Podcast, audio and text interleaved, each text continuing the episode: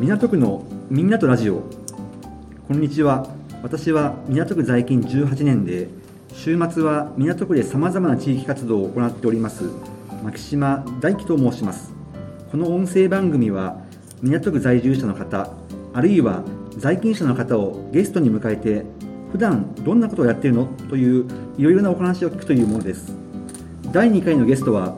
西麻布在住の川上俊治さんです。川上さんよろしくお願いいたします。はい川上です。こんにちは。よろしくお願いします。それでまずあの川上さんがどうしてはい。港区に住むようになったのかってその辺教えてもらえますか？はいそうですね。私はまあ広島の出身なんですけれども、えー、40数年、まあ、あの広島でずっと仕事をしてきました。でサラリーマンという仕事だったんですが、えーまあ、約十数年前に辞めました。その時にですね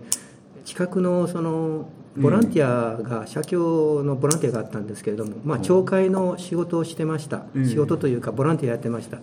でそういうきっかけはああってですね、うん。えー東京のボランティア活動も非常に関心はあったんですけれども、えー実はあの私の子供息子がですねちょっと東京に、えーいまして、えー家族もこちらの方でもお作りまして、えーまあ、行ったり来たりはしてたんですけれども、うん。ちょうどですねきっかけはそうですね孫ができちゃったっていうんであ孫ができたのかって言って喜んだんですがまあそれをきっかけにですね、えーまあ、広島もまあ地方都市なんでえー少し都会の味も面白いんじゃないのっていうふうに、えーまあ、なるほど。お母さんがい言ったもんですから、えーまあ、そういうことをきっかけにちょっと来ることを考えました。うん。な何歳ぐらいの時だったんですか？えー私がですね63ぐらいだったかな、もう会社を定年されて、えー辞めてね。でまあそれからですね、えーいろいろ職職場が中心で仕事をしてましたからもう地域の活動なんて全然してなかったんですけどまあだ団地の中の町会というのが町内会がありましたからそれでまあ、えー福祉活動というか、えー昼食会をやってみたりお祭りをやったりまあ、いろんなことをやってました。でそれで東京のそのボランティア活動とは非常に進んでました当時はね。だからそれ非常に関心があって面白いなということは思ってましたけどでもなぜ東京までまさか行くとは思ってませんでしたけどね、えーまあき来たという感じですかねこちらにね。えあの普通はですね例えば定年されてはい。都会から地方に行くと、えー。地方の方が住みやすいと。そういう人はよく聞くんですけどそうですよね。こ定年されて、まあ、地地方でじゃあれですけどまあ広島から東京に来るってのはめったにないと思うんですけど。確かに。思い切った感じがえーそうですね。なんで来たんだろうと思って考えた時に、まあ、東京ってやっぱり物価も高いしいや、まあ、見るとこはたくさんあるんですけれども、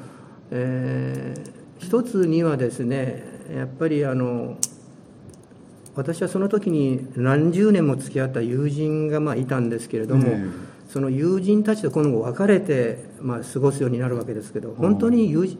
え親友っていうか友人っていうのはどんなんなんだろうかというふうにか、まあ、家族のことやらいろいろ考えた時にですねうん。自分の将来のことを考えた時に、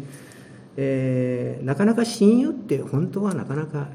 いないんだなっていうふうおー。に感じましたね。なるほど。で実はそういうことも考えてみるともうどこへ行っても全国どこへ行っても同じじゃないかと、そうするとまあ東京というところで、まあ、たまたま子供もいるし自分の将来のことを考えたらやっぱり近くにいた方がなんとなく安心感があると。自分があもう限られたに年数を過ごすにはまあ近くがいいんじゃないかなっていう動機も確かに、えー半分ぐらいはあったと思いますね。でも、ね、これだけ向こうの家は、まあ、もう売却されたっていうええそうですね。あの全てなまあ、まあ、処まあ処分で失礼ですけど、ええ。変えて。そうですね。でも大変ですよね、まあ、普通に考えるとなかなかその、ね、なかなか引っ越しっていうのも大変じゃないですか。確かにね。でこれはあの私の奥さんがやっぱり後押ししたんだろうと思います。自分一人ではとてもこういう結論にはならなかったと思いますけどまあ新しい天地であ土地でですねでも友人がいないわけですよね。東京に来てもね。そうするとどうしようかなっていうふうにちょっと悩んだりもしたんですが、まあ、そのためにはその例えば CC チャレンジコミュニティクラブだとかあのいろんな活動に参加することによって友達ができるのかなというふうに考えました。でしたがっってまあ最初は寂しいかなという気持ちも半分はあったんですけれども、えーまあ、そういうのに参加して、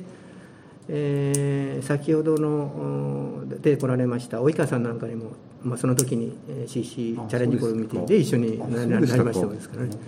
はい。さっきにあの東京の方がボランティア活動が進んでたっていうことを話されてましたけどもその後川上さんご自身も東京に来られてボランティア活動をされて。そうですね、ここのあの港区の社社会福祉協議会の方で、えーちょうど誘われたんですけれども、あの車椅子だとか、白状の、まあ、講師、体験学習の講師をやってもらえないかということで、まあ、あー数ヶ月の研修を受けて、えーいろんな学校やらですね企業に行ってですねその実際に体験してもらうんです。1時間の1時間程度車椅子を使ってみたり白状で歩く時にはどういうところに気をつけたらいいかというようなことをややりましたでそういうのは、まあ、ある意味では面白かったというかええ初めての体験でした、はい。なんか他にもなんかあの観光に関するガイドみたいなこともされてるああ観光といいますか、えーそうですねこれも友人に誘われてですね、えーまあ、芝地区に、えー共同であの芝港区のし芝総合支所と一緒にやってる、えー芝の語り部というその街歩きグループがありまして、まあ、これに誘われて入りました。でこれをに入るきっかけになったのはですねやっぱり東京という土地を私はよく知らないほとんど知らないということもあって、まあ、こういうことをやることによって自分も勉強し、えー知識として入るしで他の人に、えーいろんなこのガイドするためにはやっぱり現地に行ってですねええいろいろ知らなきゃいけない、えーそういうきっかけになればと思って、えーこれもまあ約10年ぐらいもうなりますかね、えーやってますね。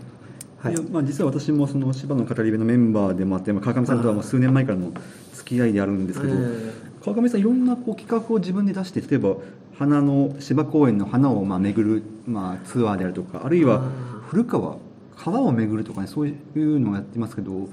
そういったものは例えばどういった今今一番、まあ、コロナできないでしょうけどこれまでやった中で一番面白かったものとかあるいはこれからやろうと思っているもの教えてもらえますか？はい。えー、とおっしゃるようにあの、えー、と芝公園に実はししょっちゅうガイドすることが多いんですけれどもでそこではですね、まあ、歴史的なもののあご案内ご案内もするんですけれどもそれ以外に花とか樹木がまあいっぱいありあります。えーそれから当然、まあ、地理的な条件ですね。例えば水が流れる谷がある山があるそういうのを含めて総合的なそのガイドをしたいわけですね。ただ花とかえー木だけではなくてそこには鳥も飛んできます。でいろんな人も外国人の方もあ散策されます。でいろんなことを入れてですね、えーガイドするのが楽しいなということを思いまして、えー今度企画しているのはあの、えー古川という港区に唯一の川なんですが、これがあの新宿の方からずっと流れてくるんです。がそれを全部たどる、えーコースをやったらどうかなというふうに今ちょっと検討しているところです。随分古川長いんじゃないですか。新宿からじゃあずっと港区まで歩くとですか？そうですそうです。もちろん1回じゃできませんので大体5回ぐらいに分けて、えーまあ、オリンピックちょうどあのオリンピックのえー国際国立競技場がありあの,、えーあの付近からもう流れてくるんですけれども、えーちょうどオリンピック今年ありましたが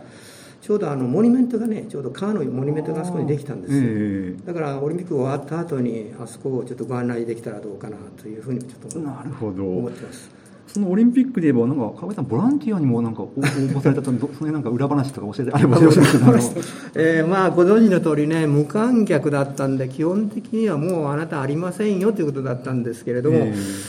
えー実はもう、えー開会式の実はえー前の日になりましてねポパラリンピックの開会式に、えーボランティアどうですかっていうおさ誘いもありました、えで実は他の用事ももうあったんでちょっとそれは出れなかったんですが別な日にですねついおとついになりますかね、えー私の担当はあの柔道のお会場日本武道館の担当だったんですけど、まあ、そこで試合をけんあのボランティアじゃというんじゃなくて試合をまあ見ていただく見学していただいて、えまあ、食事付きでですね、えー半日ほどちょっと、えー過ごさせていただきました。え。やっぱり生の力っていうのはすごすごいですね。あのやっぱり日本武道というのは、まあ国際的な柔道なんですけれどもこの試合運びがですね、えー、えー、初めから始まって畳ワンツーとかで畳という言葉が出てくるきますね。だから日本まさに日本がのその武道だなというちょっと感じをしましたね。なるほど。なんかこうオリンピック関係のそのボランティアで他に何か面白い話があったりしますか？ボランティアですか？そうですね。ボランティアではですねやっぱりあのスタッフがですねあの非常にこれはソニーへお勤めの方だったんですけれども、えー、あのスイスに住まれていてあのわざわざオリンピックがあるということでこちらに帰っていただいてまあ、リーダーというかもう取りまとめを会場の取りまとめをされた方だったんですけど、えー。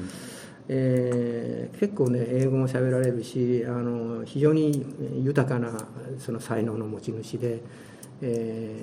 ー、例のドーピングの話なんかは非常に面白い話が裏話がありましますね。えー、どういった話？ドーピングはね、えー、あの誰にも知られちゃいけないんで、えー、その検査のする人がですね、まああの本当に優勝とかあの金メダルなんか決まってから、まあ、4時間以内にやらなきゃいけないんですけど。4時間経ってからでやらないとやらなきゃいけないんですが、そうすると当初12時に済む予定が夜中の2時3時というまでずっと待っとかなきゃいけない。ということがあってで本当にもうトイレに行くところまで全部チェックをして本当にちゃんとトイレしてるかどうかと いうところまでチェックをする。うんまあ、係の人を見たということとかね、まあ、いろんなことがあったようですけどそういう我々が知らない世界をちょっとお話を聞かせていただいたのが面白かったですね。なるほど、うんでもそういう東京オリンピックのボランティアができたのも、まあ、広島からこちらに引っ越されたっていう ことにもまあそうですいいことがあったっていうことです、ね、まあいい方はそうですね。でもまあそうですね。まあマイナスの部分というかねやっぱり東京であのせっかく東京のいいところ皆さん、意外と地元の人はあの自分の東京ののことをよく知らない方が多くて街歩きで案内しても、ここ来たことあるんだけど細かいことわからないわからないという方が多いですね。なるほど。だからもうちょっと調べればもう毎日が東京見物みたいなもんですから私にとっては。なるほど。なんかそういう意味では、まあ、まあ第二の青春みたいなもんですよね。なるほど、えーそういう意味で川上さんが好きな港区の場所っていうのはすごい気になりますけど 例えばどういうところが好きなんですか？そうですね。あのちょっとね、えー、細かい話になりますけど、えー、芝公園も中でこう案内する関係でですねえー、地上からその空に向かってこう階段があるんですよね。で増上寺の横に、えーと、二代将軍の秀忠を祀っている、まあ、総門というところがあって、えー、そこにこう階段がついて上に上がる、えー、でその景色はですね天に向かっていく。つまり未来に向かっていくこう階段のように見えるんですね。なるほど。でそういうのがもう一箇所札の辻にもありましてね、えー、えー、ちょうど芝桜が咲くきれいな時期にですね、えー、まあキリスト教の受難の地っていうのがあってそこにもやっぱり階段があるんですけど、えー、ずっとこう登っていく。その遠くからのまあ、円形から見ると、えー、なんかあの未来を感じさせるようなそういう風景。そうそういうのが、まあ、僕は基本的に好きですね。なるほど、えーなかなかそういう風景っていうのは、まあ、この辺に普段暮らしてても、まあ、意識しないとわからないところありますよね。ね。あとね、まあ、花でいうとねあのなんじゃもんじゃという花があるんです、ね、なんじゃもんじゃですか？なんじゃもんじゃと言いまして、まあ、これは俗称なんですけど、えー、白い花であの5月6月頃に咲くえーと、あと花がですねこう、えー、プロペラのようにこう回って飛飛んでいく綺麗な花なんですけど、ね、えー、まあ、木木なんですけどね、えー、木の花なんですけどそれその時期が非常に季節的にもいいですし、うん、花をその飛んでいく風にと一緒に飛んでいくのが素晴らしいですねやっぱり。やっぱりこういいところは結構多いという自然のこう いいところが多いというかそういう感じですかね。まあ、芝離宮なんかもね非常にこう池もあるし夜夜の風景なんかもいいですしね。夜景なんかも綺麗ですし。日々こう第二の青春を送られていや楽しいこう港区ライフを送ってるっていうのは伝わってきますけどもいやなかなかねあのもう年齢的にもねそんなに長くその活動はできないと思うんで今やれることをやれるしかないと思うんであの先ほどお話に出てきました赤坂一号地なんかもですね、えーいろんなジャンルのことができる組織になってるんで、えーまあああいうその活動を通じてですね一緒になって皆さんとできたらいいなって。まあで私のテーマは日本文化ともう一つのテーマはあの笑顔スマイルなんですね。あだから笑ってるどんなことでもいいです。ちょっとだけまあ、おじいちゃんおばあちゃんがニコッと一瞬の1秒間でもいいですから笑っておられた時が非常にいいなというふうな思いがありますのでなんどういうボランティアでもいいんですがちょっとだけこう誰かが喜んでくれるなるほど。という一瞬をちょっと見たいということですね。なるほど。あの、まあ、今の話に今含まれるけどあの今後の夢っていうのはそういうことですか？今話されたようなあーことですか、そうですね。今後の夢としてはまあこれだというのは、まあ、あの特に具体的なものは持ってるわけじゃないんですけど、まあ、ボランティアばっかりでもないあのみ自分自身がやっぱり楽しまなきゃいけないというのがあるからまあ、その時その時の情勢に応じて、まあ、私はテーマは何でもいいといいんですけど大きなテーマとしてはあの日本の文化ですから日本をよくしもっと知りたいというところがありますね。だから舞踊でもいいですし音楽でもいいですし大きな声も出したい。読書もしたい。まあいろんなことをやりたいんですけれどもあのそこにちょっとスパイスとして、えーまあこう笑顔みたいなのがちょっとでもあればあまあいいのかなという。そんな大きな 大雑把な夢ですから、えー具体的にはまたみんなと相談しながらやっていきたいというふうに思ってます。ちなみに川上さん年齢はおいくつなんですか？ああ えーとそうですね。私えー終戦の年に生まれましたから1945年ですから70今、えーまあ、来年で7今6ですね。76です。ああいや本当に76歳、まあ、まあ60そもそもね60を超えて、まあ、港区に移住されてきて本当なんか毎日アクティブにですね、まあ、笑顔も素敵ですしいやいやいやあの本当になんか充実したシニアライフを送ってるなっていう感じがしますのでぜひ今後もですねあのますます活動の方をですねあの頑張っていただきたいと思います。ありがとうございます今日はお忙しいのでありがとうございましたあ。こちらこそありがとうございました